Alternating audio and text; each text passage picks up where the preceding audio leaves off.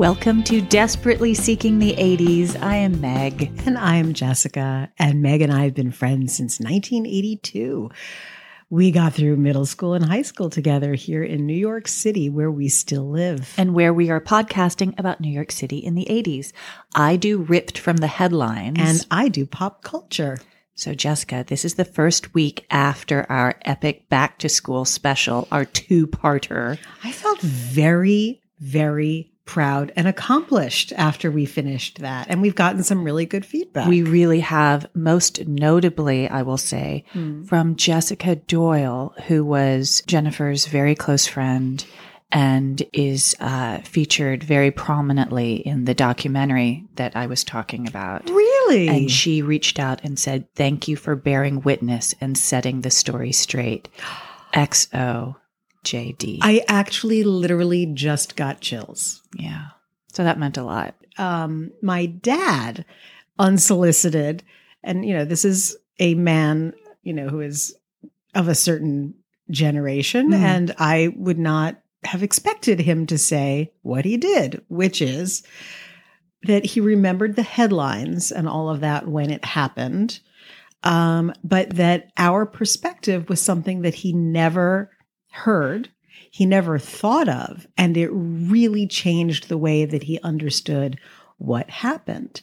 And it surprised me just because, you know, he was my parent saying, don't go to Dorrian's, but still the whole thing kind of was just a mishmash in his head. That's so, interesting. You know, like it was, it was interesting to hear that it took this many years to crystallize. And that maybe it wasn't, I was thinking that we had didn't have a clear story of what happened at the time because we were young, but maybe nobody did. Well, I don't think anybody did, but I I mean, we all had we all had little bits and pieces, but even, you know, like just being a parent of a kid mm. who was in that scene, you know, it must have been bewildering. And do you want to talk about the fact that we saw we have a new friend. Yeah, we have a friend. Our oft quoted uh, pal of Flaming Pablum blog fame, Alex, uh, met with us. The poor man. I mean, we sat across from him like a panel of, of nut balls. Um, but we met at Old Town Bar and had burgers and beers and caught up and compared notes and I couldn't have had a better time. We did not so stop laughing fun. for about even a second. Yeah. Like, so that's going to be the first of many, I'm sure. Yes, and I I think I hope. I know he will be listening, so I'm just letting you know Alex that you are going to be a guest whether oh. you like it or not. Absolutely. You're going to we're going to have you come in as like guest commentary. We should be so lucky. All right. Oh, so, yeah, should we get uh, started?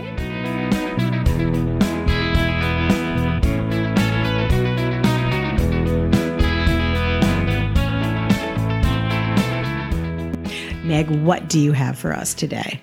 Well, my engagement question for you, okay, is do you feel lucky? Do you consider yourself a lucky What are you, person? Dirty Harry? Or was that like Charles Bronson.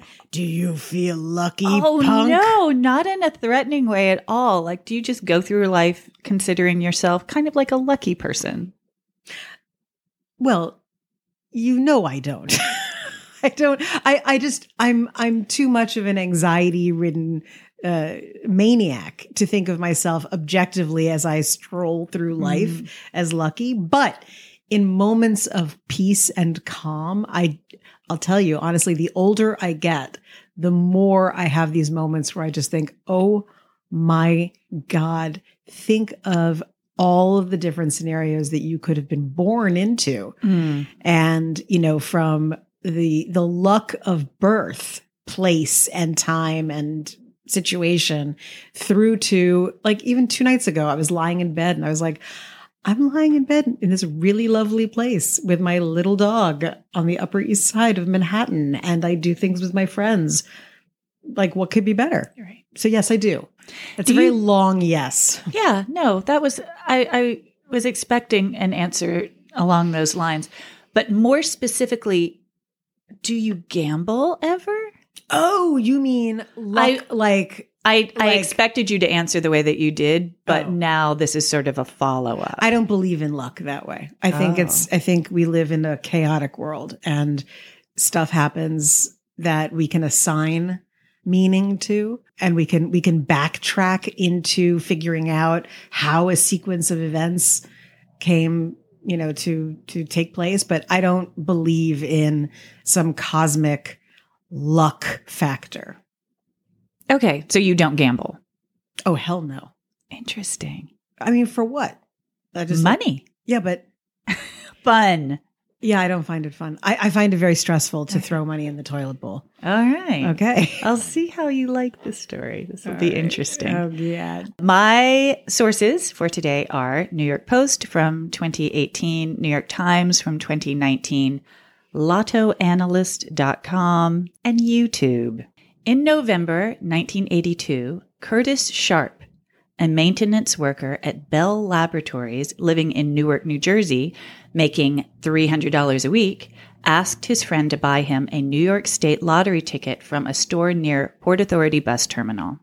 It was the fourth ticket he'd ever bought in his life. But the next thing he knew, he was $5 million richer. He had beaten the 1 in 1,948,292 odds to win the biggest prize in New York State history. Wow. At the New York Lotto press conference to announce his win, he showed up with his wife, Barbara, their three children, his girlfriend, Jacqueline, Stop it. and two of her four children. Quote, Were any of her four children his children? I do not know. I do not think so. I think this this he was dating Jacqueline, but I'm not sure they had procreated yet. Was was his was he still married to his wife? yes. Oh, okay. Quote, my wife was going to get a divorce, but she seems not too sure now. Hmm. And he and Jacqueline were planning to marry in July, but she also still needed to divorce her husband. This is a tangled web, Meg. And then $5 million dropped into their lives. Curtis decided to receive 20 yearly payments of $238,695 minus the 20% for taxes rather than a lump sum. He was given that choice. Mhm. He decided to stay at his job and to use the bulk of his winnings to support his two families, who all got along really well together. Shocking. I know. They were real the pictures from the press conference, they're all very happy. Wow. Yeah. All right. Quote, it's something to make them happy. If they're happy, I'm happy. This is from Curtis. Hmm. I know. He Please arranged don't tell me someone's going to kill him now. No. Oh, okay. Phew. No, no, no, All no. right. No murder today. We're having a murder-free day. We're having a murder free day. oh, okay. He arranged trust funds for his children and ended up giving Barbara a home and $1 million. He did end up marrying Jackie and bought a $555,000 ranch in New Jersey and a $60,000 Cadillac. He became quite a celebrity. He was known as the $5 million man and starred in TV commercials for the New York Lottery featuring Curtis in his signature gray bowler hat. Is this beginning to ring a bell? Yes. And Lou Eisenberg, who had won $5 million in 1981, the year before. And the two of them are in the back of a Rolls Royce limo. And at the end of the commercial, what do you call that? Um, when you, uh, what is it? In, in a car, when you can Sunroof? sunroof. They open up the sunroof, and Curtis comes out of the sunroof and yells out to a hot dog vendor. And Lou, in the meantime, has rolled down the window of the limo. Um, Don't be stingy with the mustard. Do you remember Yes. this? This is weirdly ringing bells. yeah. Uh, I will strange. post it. Okay. Lou and Curtis had met at Curtis's press conference and become fast friends. Hmm. Quote, this is from Lou. I was the first Jew that won $5 million in New York, and he was the first black man who won $5 million in New York, and we were both just working stiffs. I liked him because he reminded me of me. he was dressed to the nines and came in singing a song. Curtis had his wife on one arm and his mistress on the other. I laughed myself silly.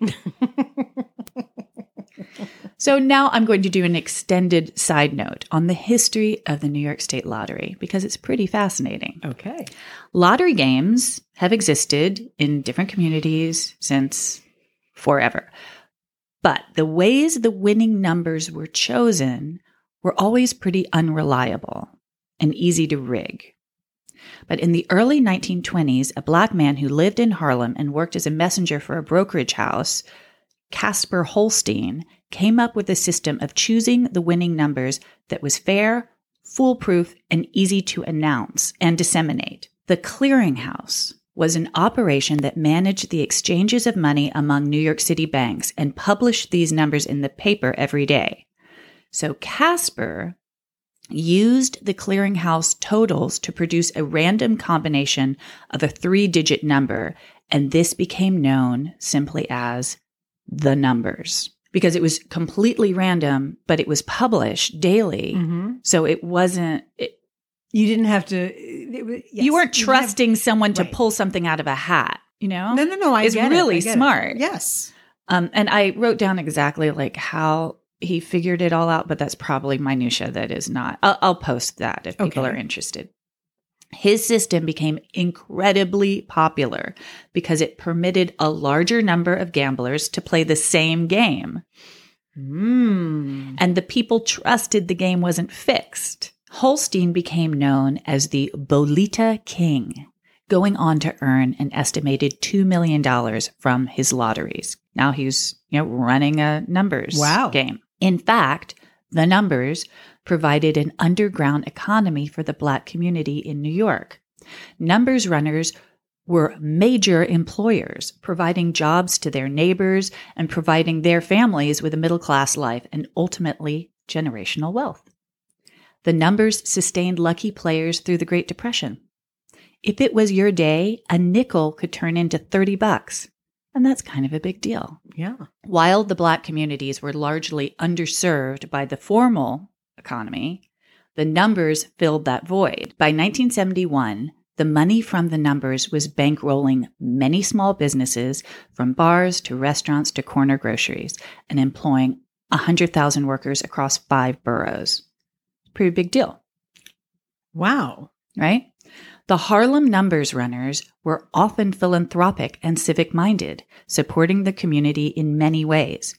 Colin Powell's father bought his family home after he hit it big with the numbers. Lena Horne's father, Teddy, was a numbers runner. Wait. So I have to. I have to ask you this. Yeah. What is a numbers runner? Like he was the guy who organized a numbers game.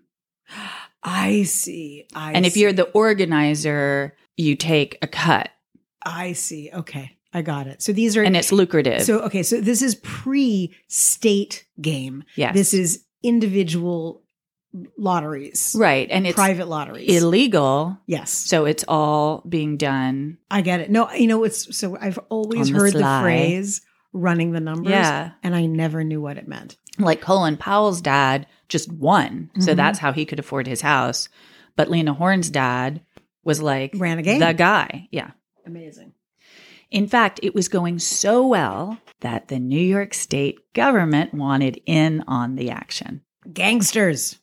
So, since 1967, there has been a government sanctioned lottery, but it was kind of a hot mess because they were picking numbers the old fashioned way as opposed to Casper's way.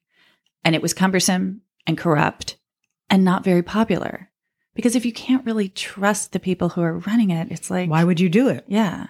So in 1980, now we get to the 80s Okay. they decided, the government, to steal Casper's idea and instituted a legal pick three lottery while cracking down on the street run numbers games, which by this point were generating 800 million to 1.5 billion dollars a year in the black communities. Now, If the numbers game had been legalized, the money would have stayed in the community. But really, what they ended up doing, the state just siphoned it away.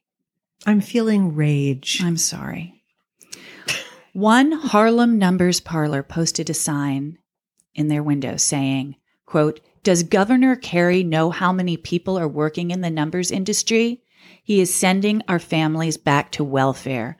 We don't want welfare. We want our jobs. And while proceeds from the New York State Lotto were earmarked for education, We all know that didn't go there. well, it did, but lawmakers then took the opportunity of this windfall to cut the education budget. But back to Curtis and Lou, Okay. our two millionaires. Okay. They lived a good life for 20 years. Curtis loved fancy cars and casinos and giving money to his friends and relatives. He donated to a lot of charities. He gave $15,000 to help victims of the Ethiopian famine. Wow. Feed the world. Yeah. Lou loved to travel and also loved to gamble. They both really liked to gamble. Okay. His alimony payments to two women ate up more than half of his winnings. Wait, is this Curtis or Lou? this is Lou. Okay. They really did have a lot in common. uh, this is a quote from Lou. It was easy come, easy go. There was always a check coming soon, but 20 years flew by. And Oh, then the check stopped. Stopped. Mm. Quote, I started getting payouts at 53. I thought, well, I'll probably be dead by 73 and that'll be that. But Lou lived to be 93.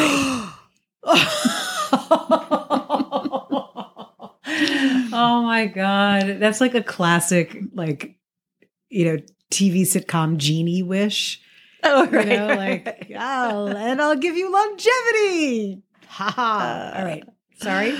Sorry. Sorry. He celebrated his 90th birthday with Curtis in 2018. How old was Curtis? He's 10 years younger, so he was 80. I love these two. They so sweet, oh sweet, and so supportive of each other. They used to call each other all the time this is the most charming story. and go like, "How are you doing? How are you doing? how's your money? Okay. exactly.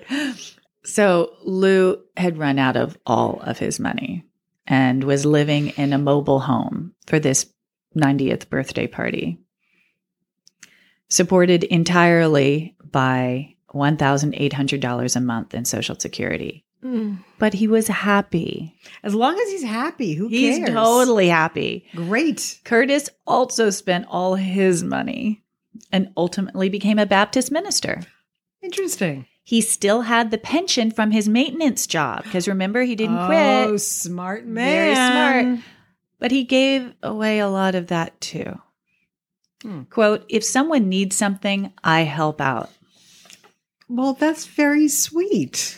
Curtis and Lou stayed close friends until they passed away. Curtis passed away in 2020, Lou in 2021. Lou outlasted Curtis. Uh-huh. And neither regretted the highs and lows of hitting it rich. This is a quote from Lou. It was great. Are you kidding? I'm in love with this story. Oh, good. I'm glad. Wait, so there's no shoe that's going to drop? no, that's it. Oh They're my just God! happy. They're happy. They lost their. They got money. They lost money, but they were happy. This is and very good friends. Incredibly sweet. And I swear to God, all these women and all these children, no one seemed all that upset with them. that's I, I don't even know what to say. It's so heartwarming. I mean, they didn't necessarily stay married to them, but they who cares? it if didn't feel like there were bad feelings. Oh my god! and there are you do read stories about lottery winners um, where like, things go terribly wrong, horribly Yes. wrong. Like some guy's brother tried to have him murdered so he could, uh, you know, Well, get that's the I money was- from I was the. honestly waiting for the, Yeah. you know, who took out a hit No. on who. Oh, this is so. they were sweet. nice guys and they gave all their money away. Well, they gambled a lot of their money too. Yes, I mean, they were playing the lottery, so yes. they they I- liked I- the games of chance. I have a friend who had a friend who I knew well, who, and here's one of the reasons that I, I have a visceral reaction that's negative about the the gambling. He bought lotto tickets and scratch off cards in multiples every day Mm. and wound up and he had like a, a Wall Street job, but he he wound up having to like be a roommate in a small room in a multiple That's a lot of scratch offs. dude, I'm telling you, it was, you know, an, an illness. He had a gambling problem. And, you know, I think when people think about gambling problems, they think about Vegas or Atlantic City or what have you. And, you know, it comes in a lot of forms and, and people buying the, the you know, scratch off cards and, and lotto tickets and all of that. It's no joke. So, I mean, this is the most, this is the rosiest version of this story. And except for the- story. New York State government being so greedy and awful to all the people in the Harlem community who were doing really well by themselves. And, and, and why let them have prosperity, damn it? Yeah. Horrible. Hmm. Take it back. There's some amazing books too about uh, how people were choosing the numbers. There, there's this whole thing about interpreting dreams, and if like you dreamt of a sheep or a pig, a sheep was number five and a pig would be six, and you would go to people and they would interpret your dreams and tell you Okay. what your numbers should This be. This is why gambling again does not resonate with me because it is a world of ma- I love magical thinking if we all agree it's magical thinking. But this is like, you know, I could I could set up a storefront and be like, you know, Madame Jessica Psychic will will help you interpret your dream. You know, that's not a bad side gig. Maybe that's my new side. I know hustle. What's so bad about that? I don't know. I don't know. Anyway, that's but you know the the whole world of the the lottery has been um I think fascinating to people for a very long time and and it pops up in pop culture. Do you remember Nicolas Cage and Bridget Fonda in the movie It Could Happen to You? He plays a cop. Yeah. She's a waitress. It was based on a real story. Yes, and Rosie Perez plays his um He gave her a tip. wa- his wife. right? Yes. Yes. Like and some and of course like it's a rom-com so the two of them wind up together at the end, but yeah, like they and they wind up having to like share the winnings or something like that. But it was sweet and I haven't thought about that movie in decades. And what was the tagline that you remembered? Hey, you never know. I'm I I don't even know what to do with myself because this is so happy. I, I'm I I normally steal myself for some some horror show and and I I feel uh disoriented. this is so sweet. Hey, so thank you. Friendship.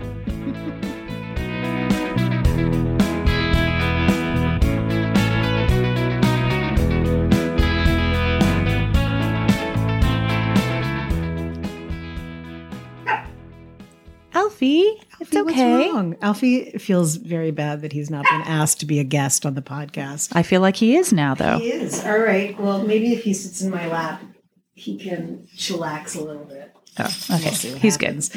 So I have an engagement question for you. Great. All right. In the 80s, what did you read for pleasure?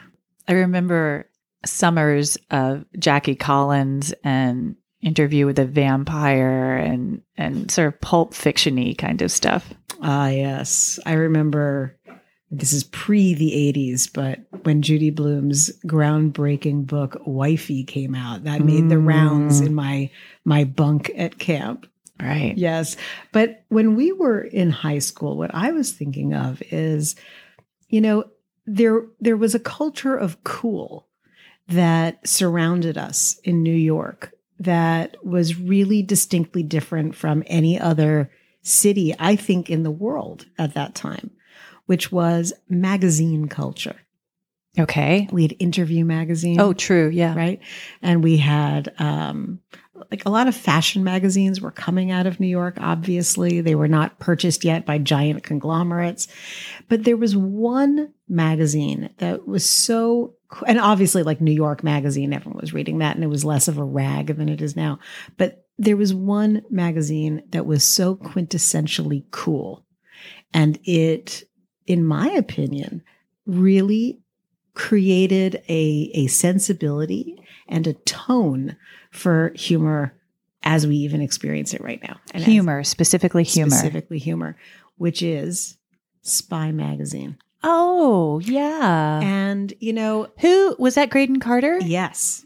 I've read a lot of commentary over the years about how, um, you know, our generation is a generation of smarminess or sarcasm as humor and, you know, snark Mhm. being a Oh, yes. And as much as I would like to say that's not true, it really is. and where did that begin? At least in my awareness, it began with Spy Magazine. In reality, it was really probably um, uh, the Harvard Lampoon and then the National Lampoon. well, But were they were those the little, like- writers that he gathered for? No, Okay. no. And those, but those guys were more out and out broadly funny. Yeah. Um, Spy Magazine focused entirely on New York City. It did not care about anything else. It was 100% New York. Crazy. And it was just making fun of and, and skewering every person who thought they were something. Mm-hmm. Um, so it had a, like at the time, I remember thinking that it was just the coolest, the funniest, the most edgy, like, and it, and it was. But as with so many things in this podcast, I went back and read it and I was yes. like, what a bunch of shitheads.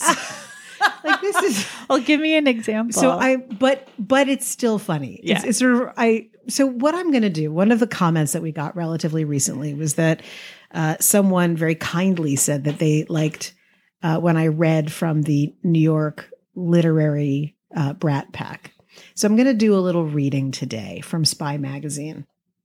And this is from their very first issue.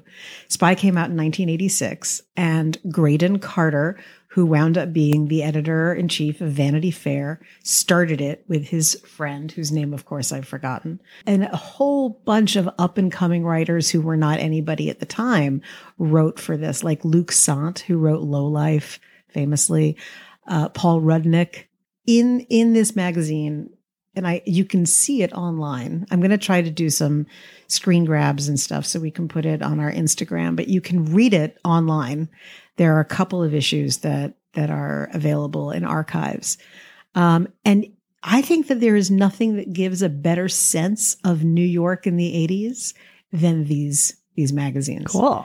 So I'm going to read three selections Okay. and even the ads are perfect because they have all of the New York club nightlife people in these ads. Like whoever, whichever ad agencies were doing these were very smart. So I'm going to read three selections from the inaugural uh, issue of Spy Magazine. And they had a whole bunch of, of different features that were recurring. And one of them that made me laugh out loud was their crime blotter. Okay. Okay. So just reading. Oh, and it was this issue came out in October. Spectator Sports October's pick hit criminal trials. And I'm going to just tell you right now some of the things that I've selected are um, re- they reference things that we've talked about in the past. Cool. So it's just showing you like this this was a very small pond Mm. with everyone talking about the same insanity. Uh-huh. Okay, so the public is welcome to, I'm sorry, the public is welcome to watch any of the following New York State Supreme Court trials, which will take place at 100 Center Street in Manhattan.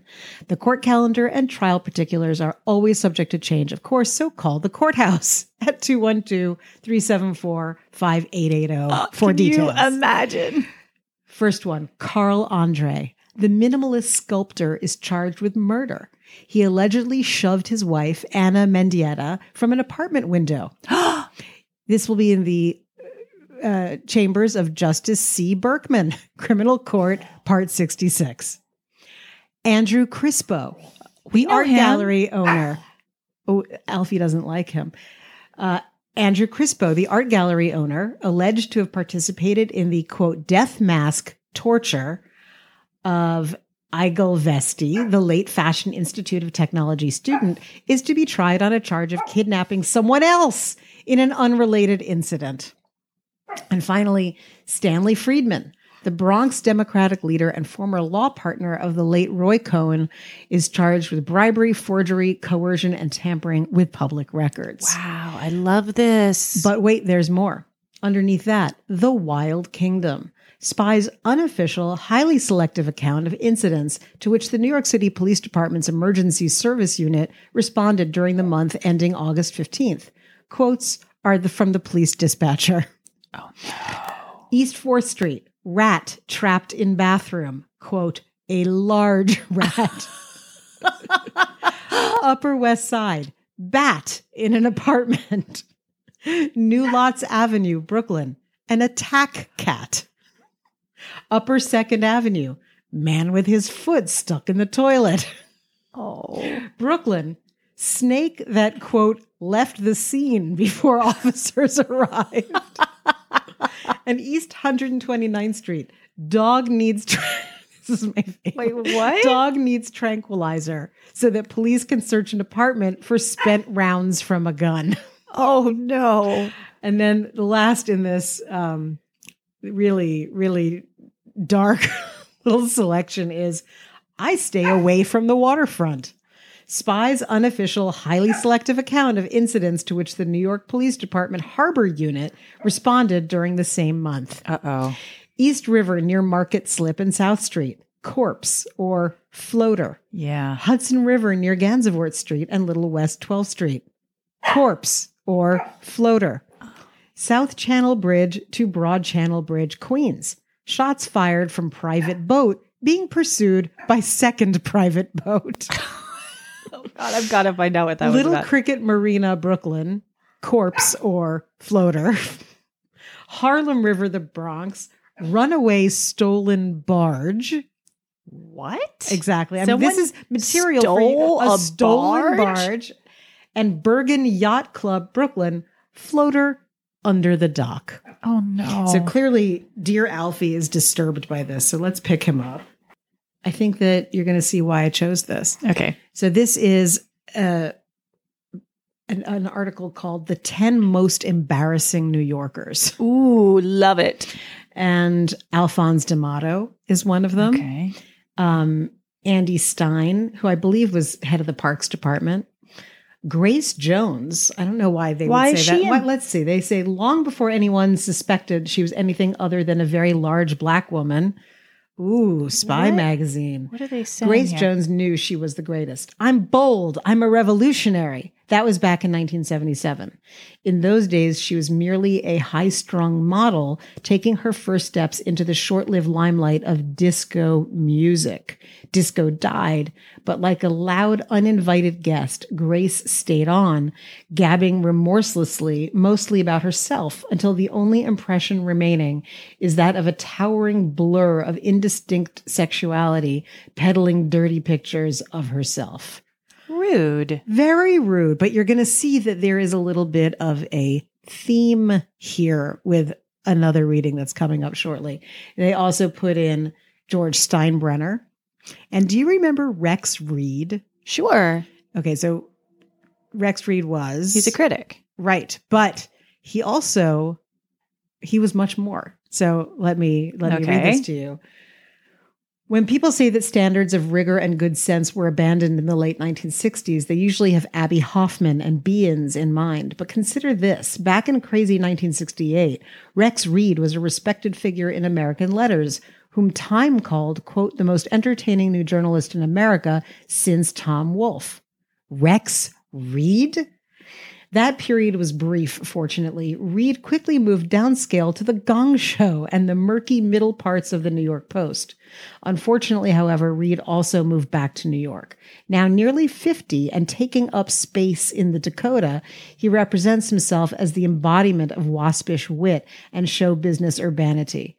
Rex Reed loves New York, and that makes the rest of the country think New York loves him.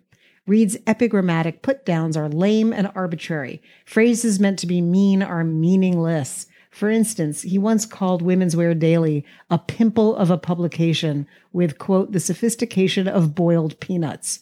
Praise is even more horrid. His positive reviews sound like the overblown testimonials of an unctuous Judy Garland fan after hoisting one too many Kir Royales at the piano bar. Uh oh. Rex Reed makes a living writing sentences in which nearly every word is ungrammatical, awkward, or wrong. So now they've slammed a woman and a gay man. Right. Right? I, you know, I don't like spy. Well, anymore. I'm I'm sharing with you Yeah. the this was again, Alfie. You know, this is just another illustration of how we at the time didn't notice so much of the misogyny and um, anti-gay bias that Right. that we were steeped in. And I wonder too if now there's just so much negative trolling that happens that maybe we're a little bit more sensitive to that. And this was just one, because it wasn't ubiquitous. This It- is just one publication. it was the only publication that had this tone. right. And now I feel like that tone is everywhere all the time. and hence why I am talking about it today. I think it really it, it was so- it was revolutionary to be this mean yeah. and this Mm. snarky in a publication. But you know, those two things that I just read are really mean, but how do we feel about this one? Uh oh. The final of the 10 and most embarrassing. Donald Trump. Forget the way he has imposed upon all of us his idea of class, more a dynasty notion of panache than anything even faintly evoking that uptown swagger that New York epitomizes. Forget his noxious tactics with tenants he wishes to evict. Forget the sheer cheesiness of Trump Tower, Trump Plaza, and his casinos. Forget the way he seems to have the Times in his back pocket. Forget the hustler on his best behavior manner. In fact, forget just about everything concerning Donald Trump, except the stupid things he says. Quote, it would take an hour and a half to learn everything there is to learn about missiles. I think I know most of it anyway. Wow. I didn't realize that dated back to On his 80s. desire to handle nuclear non proliferation negotiations for the United States. Oh my God. Quote, they weren't even sculptures. They were stones with some engraving on them. They were nothing, just junk. His rationale for destroying Ely Jacques Kahn's Art Moderne frieze on the front of the old Bonwit Teller building. Quote, electricians make a hundred and some odd dollars an hour. The concrete people just make fortunes. Laborers make hundreds of thousands of dollars a year. And finally, it's the greatest group of stores, the shops in Trump Tower, ever assembled under one roof. Well, it's probably the most expensive set of stores anyway, Yuck. right? So that's that's a little something.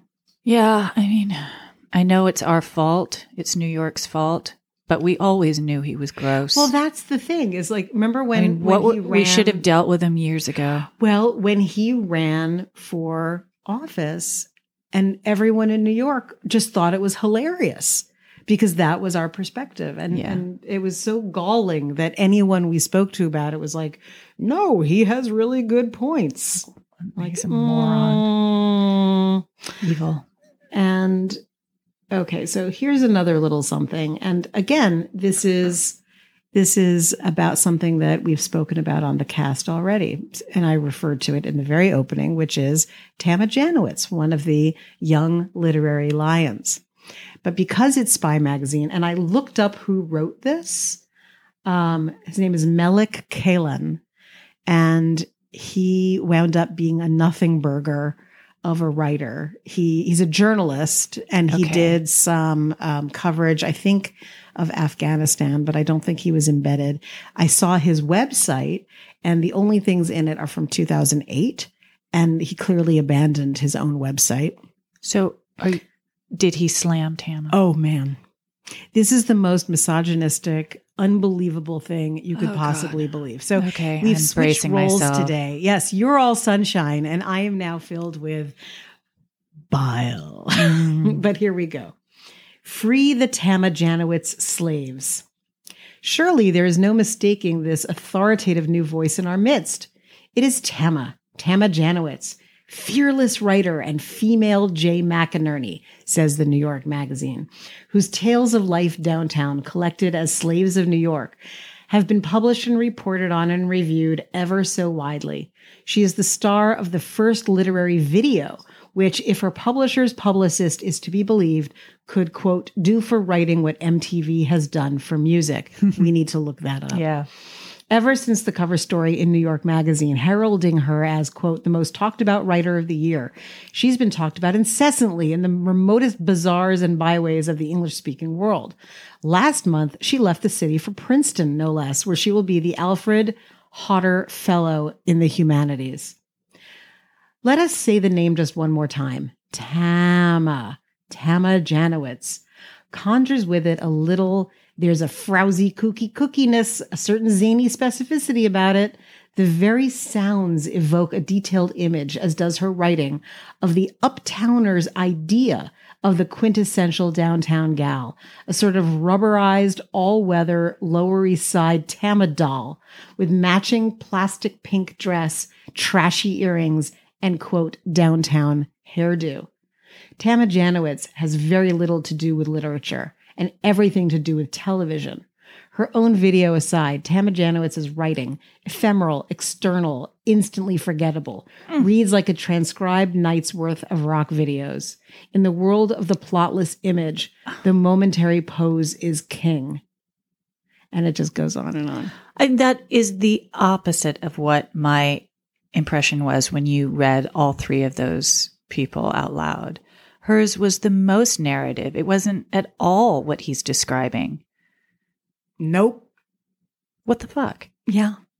So, you know, there's a lot that we love about the 80s, but this is a really big wake up call for me because I loved this magazine and it was like a blueprint for mm. cool, true cool. Spalding Gray was featured in it. You know, people who Right. really were cool. But reading it now, I'm horrified. I'm absolutely horrified. So I have now ruined for myself. Oh, a wonderful memory. I, I Just look at the out with this pictures. I know. I started out with this episode being like, "Yeah, spy," right. and now I'm just living in a world of wah wah. Yeah. Oh no! And Graydon Carter, you know, he has really made a living out of being an asshole. He's certainly made a ton of money for Vanity Fair and from Vanity Fair. Um, and he he was he's a cultural icon, but his his perspective when he didn't have, I think it's Condé Nast over his shoulder, this is this is also who he is. And it's the boys club. It's it's just, you know, kind of sour. yeah, guys tearing people down. Yep. Eek. Eh. So I vote if it's Spy versus National Lampoon, National Lampoon one, Spy zero. Interesting. I'm glad that they're online so that we can post the actual thing and people can see what we're talking about. I mean, Because it's also really it's a bad- visual. It's very the the layout was revolutionary. Yeah. When you see it online, I really, really it's archive.org. Look up Spy Magazine. Um, the visuals were completely fresh, and now they're you know it's actually what Graydon Carter did in Vanity Fair. So now it's very recognizable. Yeah. Um, And what do you think that is about like having to tear somebody else down? well, I'll tell you what I think it is with Graydon Carter. Okay. So Graydon Carter, what country do you think he's from? Britain? Well, that's what he'd like you to think and feel. He's Canadian. I think he's a bitter Canadian. I think Does he talk with an accent? I don't know. We have to listen to him. He is the ultimate I'm in and you're not. Well, that's what I was thinking. This sort of like, this is a fantastic party and you're not invited. I'm I'm looking at um, they had a, a section called party poop and they have photographs of all kinds of people who are um, let's see okay talking about the legendary tina turner wearing a black leather uh, is it alaïa yeah azzedine alaïa dress okay so she's amazing okay so they say he says wrapped for la la mode en liberté at lincoln center tina turner turned up with and in azzedine alaïa trussed up in one of the tiny designer's tiny designs. She resembled a black Michelin woman on a diet. Oh my God. Gets better. Perhaps Christo, above, could have swaddled her more becomingly, or at least more loosely. Oh, I hate The this. next photo, Mrs. Mitzi Newhouse and her hangers on come dressed as a marionette theater. Her date was a Grant Tinker impersonator, and Mrs. Schlong, standing, looked just like, well, Mrs. Schlong. so, yeah, it was all about, I think, male ego, fragile, mm.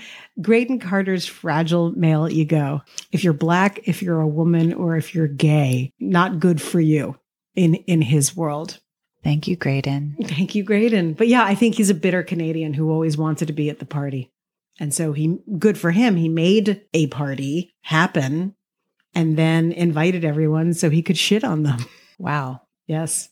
Although I hear his restaurant's very nice. What's his restaurant? Well, he he bought the Waverly Inn.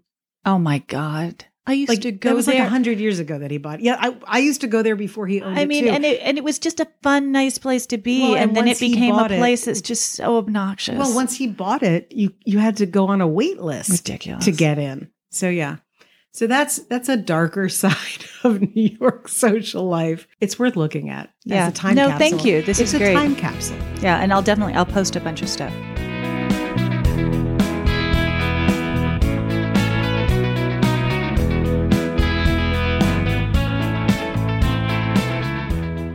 So, because my mother has asked us to give the actual episodes that we reference so that she can, I don't know, listen to them again, which would be lovely if she did, we referenced episode number nine, The Rat Race and Tag Your It, and episode 14, Mr. Crispo's Dark Arts and Escape from New York. Are we self-referential or is the city that self-referential? We are talking about one place and 10 years. So it's going to constantly be coming back. I mean, if that's what you mean. I think it's what I meant. Yeah, I think it's what you mean. Yeah. Yeah. I'm yeah. not entirely sure what I mean most of the time. but yeah, good. Excellent. What else do we have? What else do we have to cover? Anything? Just we're No. back. Well, we're back. We're back. And what what do these two topics have in common? Spy magazine and what's our I tie figured in? Oh yay. Donald Trump owned casinos. Ew. I know. I know. He's It's- the glue. I well it- he's he's like the really gross, nasty, sticky. like dried up glue stick that doesn't quite work and you just keep rubbing it on a on a piece of paper cursing Elmer's. Yes, that's that's that's what he is. You know what I just realized? What? Elmer's glue has I think it's a cow as their Oh my god. Yes. as their part of their bad? logo. Is that what they mean? Is that what they're talking about? Yeah, like like to the glue factor. Okay, that's like another thing that we now need to look up and maybe not tell anybody about. but I just I just had this really grim realization. why a cow, Elmer's? Why? Mm, mm, mm. We all know why. Okay, let's let's think again about Curtis and Lou. Curtis and Lou were such nice people. They were lovely people. They lived a great life, whether they had money, whether they didn't have money. They Well, just enjoyed the right themselves attitude, and they it? enjoyed each other. And I think that that that should be uh, our closer, our closing image. Yeah. that New Yorkers live forever and make the best of it. yes. I love that. And Yeah. don't be stingy with the mustard. Nice.